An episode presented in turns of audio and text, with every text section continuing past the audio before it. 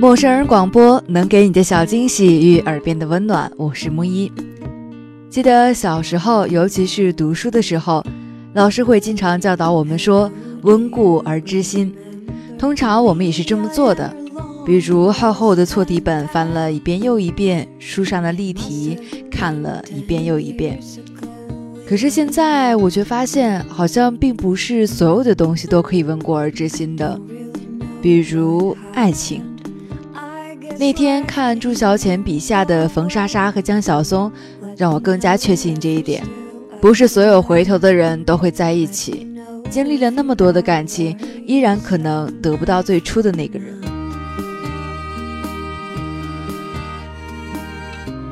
欢迎在微信中搜索 M O O F M 或直接搜索“陌生人”，注意是声音的声，可不是生孩子的生。下面就让我们一起走进冯莎莎和江晓松的故事，去听听他们的爱情。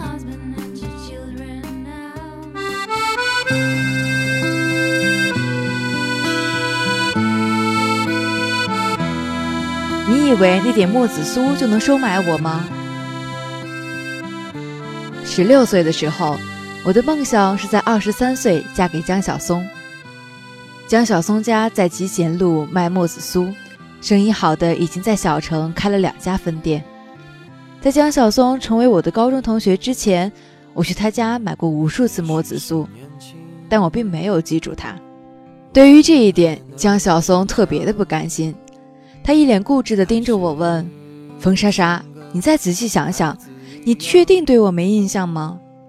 我无辜的点头。他只好摇头叹息。据说来买墨子酥的女孩大都醉翁之意不在酒，你怎么就无视我了呢？江小松的那副样子看起来特别好玩，我由此认定他是个有趣的人。有天，他突然从背后敲了敲我的脑勺，说：“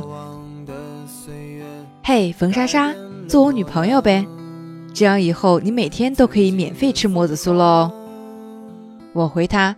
切，你以为那点墨子酥就能收买我吗？回头的瞬间，刚好撞上江小松那张笑意盈盈的脸，心里像是有惊雷飞过，而我就那样惊慌失措地跌进江小松的爱情里。在阳光下，在榕树上，有我们欢笑的脸庞。现在想来，时常觉得不可思议。两人怎么会腻歪到那种程度呢？身边的人都偷偷摸摸的暗恋，我俩偏要手牵着手，将恋情大张旗鼓的昭告天下，惹得老师和父母一片惊慌。还好成绩排名没受到影响，后来他们也就睁只眼闭只眼。小城很小，我再去买墨子酥的时候，就有排队的阿姨和江小松的妈妈开玩笑。你儿媳妇来了，赶紧给我们打个折。我看着他们痴痴的笑，心里比吃了墨子酥还要甜。其实我和江小松都已经盘算好了，以后留在本市读大学，毕业的时候就光明正大的去领证。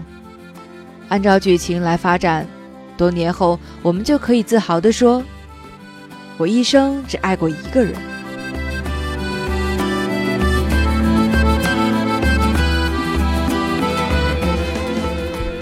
怎么看都像是我演八八球来的。可你知道和一个人恋爱多年是怎样的一种体验吗？和江晓松在一起七年后，我们渐渐就有点相看两相厌。大学最后一个圣诞节，姑娘们都忙着约会，他们对于我的落单一点也不觉得奇怪。好像这种节日里，我和江小松去跟风凑热闹才是浪费资源。可那天，我的小浪漫心理作宠，对江小松软硬兼施后，他总算从游戏里出来，答应去吃大餐。我站在男生宿舍楼下等他，寒风从耳边呼啸而过。江小松磨蹭着下楼，表情有些不情愿。我的样子看起来有点可怜，因为这场约会怎么看都像是我眼巴巴求来的。两人一起往学校门口走的时候，江小松问我：“非得去市里吃饭吗？”“嗯。”我从鼻子里发出一个字，有些赌气的加快脚步。要是江小松在这个时候能讲个笑话缓和气氛就好了。可他什么也没说。上了公交车，江小松拿出手机玩传奇。我挤在人群里，开始怀念以前坐车时他用双手帮我圈出来的小世界。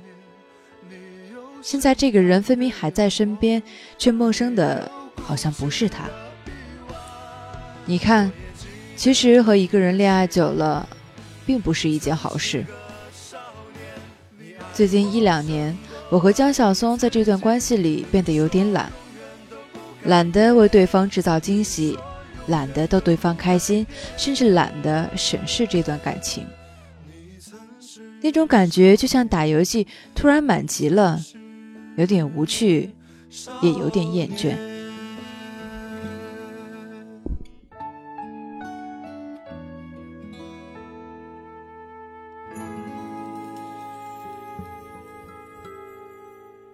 连云朵都有点忧伤。即便厌倦，我也从来没想过有一天我和江小松会走到岔路口。那时距离毕业还剩三个月，换句话来说，三个月后我就可以实现十六岁时的梦想，嫁给江小松。春节的时候，我去江小松家吃饭。他爸给了我一个特别丰厚的红包，我美滋滋的收下，并不觉得有什么不妥。可是后来，一切怎么就在一夜之间变了呢？那个霞光满天的傍晚，江小松给我补过生日。他带我去的那家餐厅，价格贵的啧舌。我将菜单翻来覆去的翻了好几遍，一个菜也没舍不得从嘴里爆出来。江小松有点不耐烦：“你到底还吃不吃啊？”我积攒了的情绪几乎就要喷薄而出，脑海里像是放了一场无声的电影。我想起江小松帮小师妹补习高数，忘记我的生日。想起焦小松对着长发飘飘的师姐幼稚的吹口哨，想起江小松每天絮絮叨叨的像个小老头，心里忽然涌出一种深深的厌倦感。下一秒，我站起来说：“我不吃了，我们分手吧。”声音有点大，餐厅里很多人齐刷刷的看过来。江小松面子挂不住，压低声音说：“我说你是不是吃错药了？”我没有理会他，而是拎着包出了餐厅，抬头看一眼头顶的天空，连云朵都有点忧伤。其实这样的分手戏码出现过无数次，但我一直觉得我和江小松之间的粘合度特别高。就算吵得天翻和地覆，吵得周围的人都觉得我们成不了，第二天我们照样牵着对方的手，在大街上招摇过市。可这次，我们好像玩完了。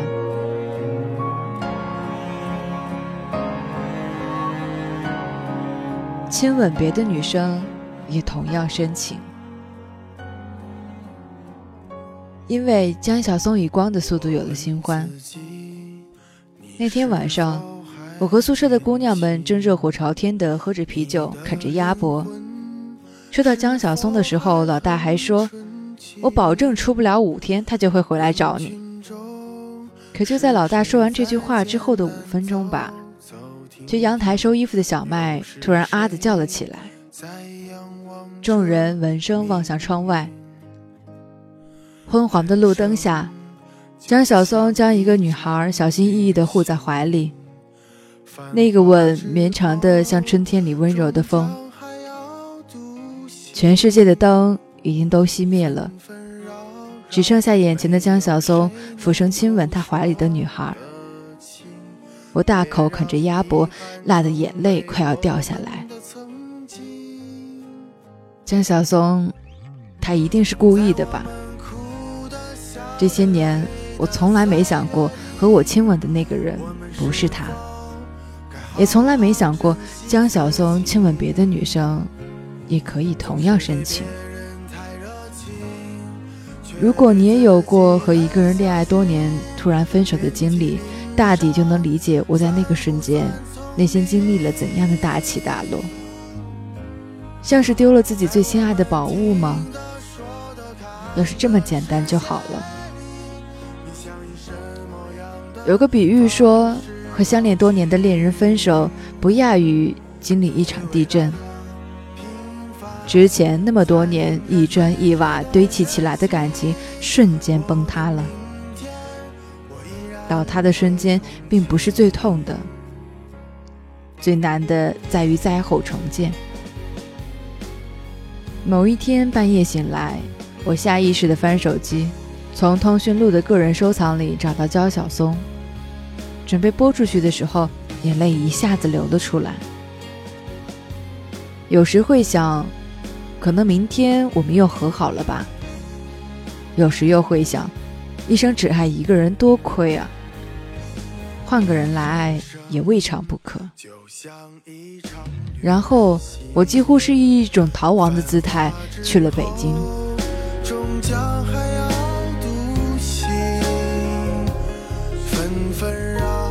明天在小城一起醒来。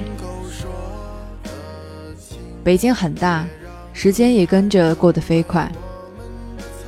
那几年，我不知道留在小城的江小松爱过几个女孩，而我也记不清自己在北京带着真情或者假意。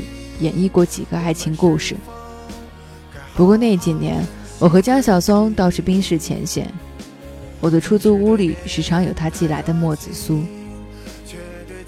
我吃着墨子酥，时间一下子跑到二零一四年，我从二十三岁晃到了二十八岁。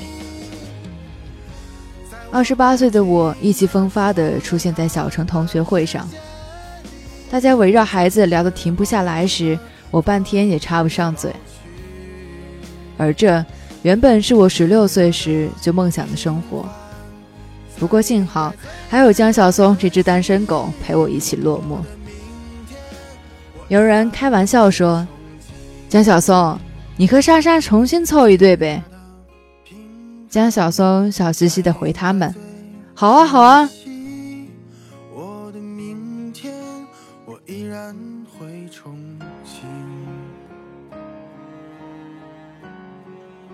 时间兜了一大圈，我们各自被剩下。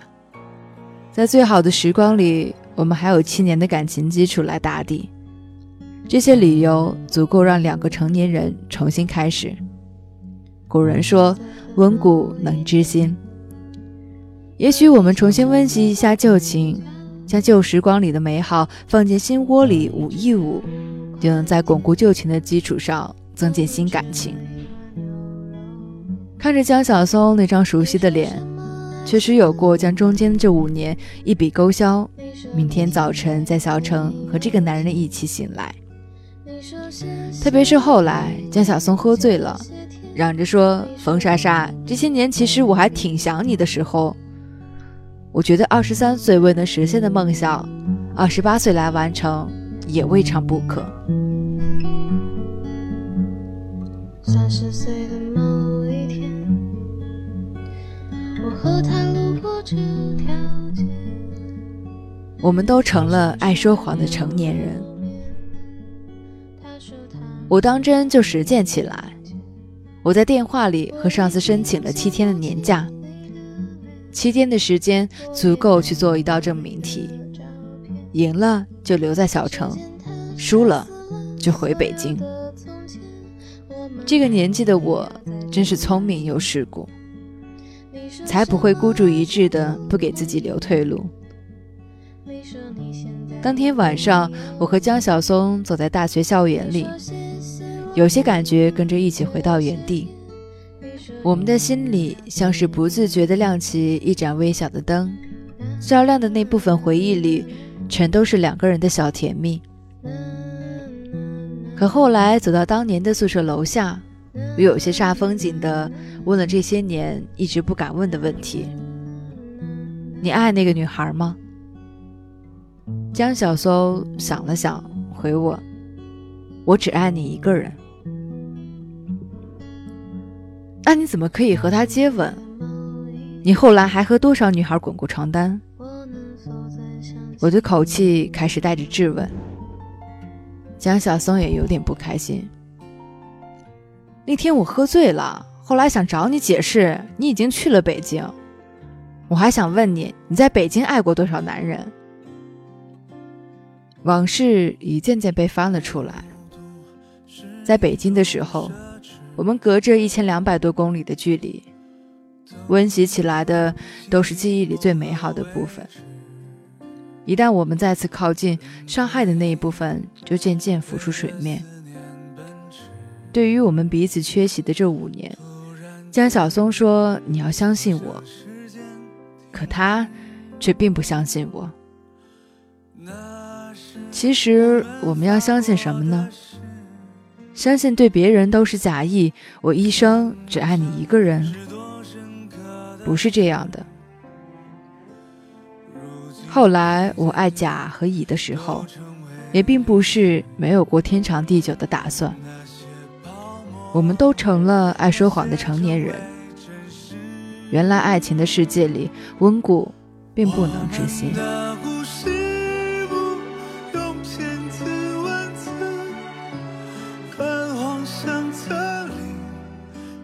三天后，我回了北京，一路上。